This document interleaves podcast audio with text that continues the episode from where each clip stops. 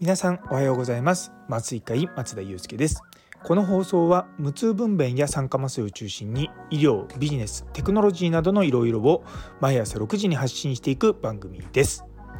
というところで今日はですね久々の医師働き方改革の話をしようと思います。実はですね今一つあの麻酔科関係の雑誌の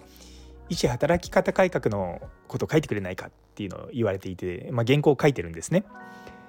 まあ、締め切りが7月の中旬過ぎなので、まあ、そろそろ佳境にというかあのしっかり整えていかなきゃいけない状況にはなってきてるんですけれどもなかなかですね私の自身の思考がまとまってこないというところで若干悩んでおります。で、まあ、ただもうコアなメッセージはもう一つ決まってるんですよ。っていうのは医師働き方改革っていうのは OS のアップデートなんですよ。でちょっとこの OS のアップデートと聞くとあの NFT とか触ってる方々だとああの言葉パクってるなって思うかもしれませんけどももあの丸パクリで全然 OK です。あのでも働き方改革っていうのがまあ2019年から医療業界以外では始まっていて、まあ、別に全部の業界じゃないですけどもそもそものこととか、まあ、その根源にあるものっていうのは何かって思うと実は労働時間の制限じゃないんですよね。あの結構前34ヶ月ぐらい前ですかねこのスタイフ始めて結構最初の頃に日本の働き方医師働き方改革このままだとやばいよって言ってあれ結構あの聞いていただいたんですけれどもあのそれもそうなんですけれどもそもそも働き方改革って何ぞやってところがあると思うんですよね。で働き方改革って労働時間の短縮じゃないと先ほど申した通りで何かというと生産性の向上なんですよ。でその生産性の向上するにあたって7つの項目があるんですね。でその例が、まあ、それ各業界によっていろいろと違うんですよ。例えば業界によってはあのなんだっけ同一労働同一賃金とか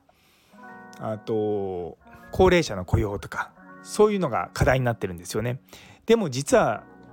医療の業界特に医者に関して言うと同一賃金同一労働っていうかむしろパートタイムの方が時給が良かったりとかあと医師医師のこう平均年齢って皆さんご存知です？実は50歳なんですよ。で開業してるお医者さんに限って言うともう60歳なんですよ。つまり医師という集団はかなり高齢になっても働いているっていうのがあるのでこの辺の問題っていうのはあまりあの課題になってないんですよね解決しなければいけない。で僕らが一番直面しているのは結局労働時間が長くなると生産年齢人口にいるお医者さんがドロップアウトして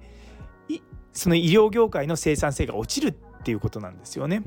で実際にそれもちろん自殺されちゃったりとかもそうですしあのいわゆるその当直フリーの病院にみんな行きたがるんですよ40過ぎてくると。まあ、私まだ当直してますけど。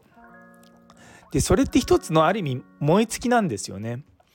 で日本だとまだたくさん病院がたくさんあるのでそういった燃え尽きても就職する先があるからあのそんなにまだ社会問題にはなってはいないんですけれどもやっぱりそれでもあの急性期病院と呼ばれるような大きな病院にいるお医者さんの数っていうのが年々あの減ってきたりとか、まあ、数は増えているけれどもどんどん若くなってきたりとかそういうことがあるんですよね。例えば私が以前いたカナダの病院とかってどんな感じかというと多分平均年齢が多分50ぐらいなんですよね。あのもちろん30代の僕らとかねそれぐらいの医者もいましたけれどもその当時でも僕が教わってた先生たちっていうのはやっぱ5060近くの先生たちが本当に1人とか2人じゃなくてもう56人いるわけですよ。で50代の先生たちも10人ぐらいいて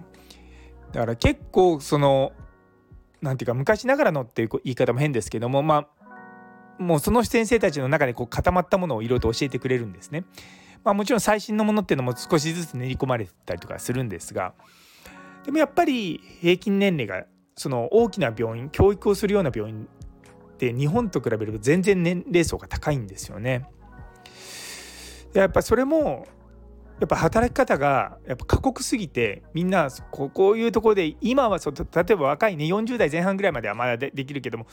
ちょっとここ以上は体がしんどいなって思ってきてみんな辞めてくんですよね。で私がいたカナダの病院めちゃめちゃ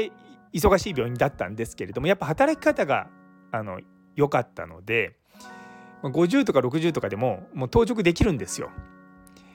だからやっぱそういったのを僕は見てきてあこういうふうにすれば日本の医療とかも良くなるんだろうなっていうのがあの、まあ、根幹にあるんですね。でもやっぱりこう僕はもう見て体験をしたので全部こうあ絶対もうこれがいいって思うんですけどやっぱりそうじゃない人たちからするとまだ未知の領域なんですよ。なのでそこに向かって少しずつ少しずつですねこう変化をこう染み込むようにさせていくっていうのがもうここ3年2年3年ぐらいのこうやってきたことなんですよね。いやようやくそれが芽吹いてきて、まあ、来年の2024年の4月にようやく間に合うなと思いながらも、まあ、ちょっと私が思い描いたものよりはちょっとダウングレードしましたが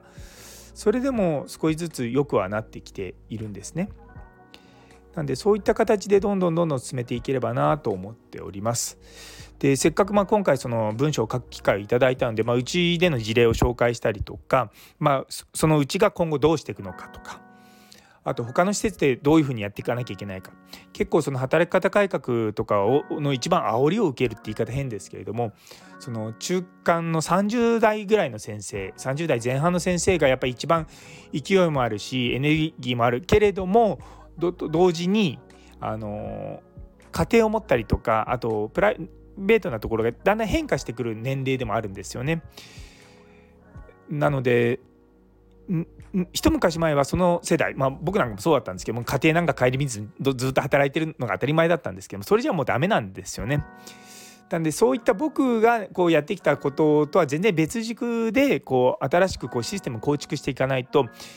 あのこれからの新しい、ね、あの人たち、ね、新しいソフトウェアは動かないわけですよ古い OS では。なのでちゃんとやっぱりここであの自分たちの今いるそのシステムとかを見直していやこれが本当に大事なものはもちろん残すんですけどもこれは変えてもいいっていうところは変えていくとかやっぱそういったことをしていかなきゃいけないと思うんですよね。そうだからそういったことをですね少し書いてまとめていこうかなと思っております。いやでもなかなかねこううまくまとまんないんですよ文章で。まあ、かといって絵でわかるかっていうと、まあ、絵でもわかんないなとか思いながら、まあ、むしろこの音声が一番楽なんじゃないかってそれはただ単に私が楽なだけかもしれませんけれどもそうだからやっぱでもそれでもちゃんと文章にしていかなきゃいけないんだなと思っていわゆる生みの苦しみを今やっております。はいというところで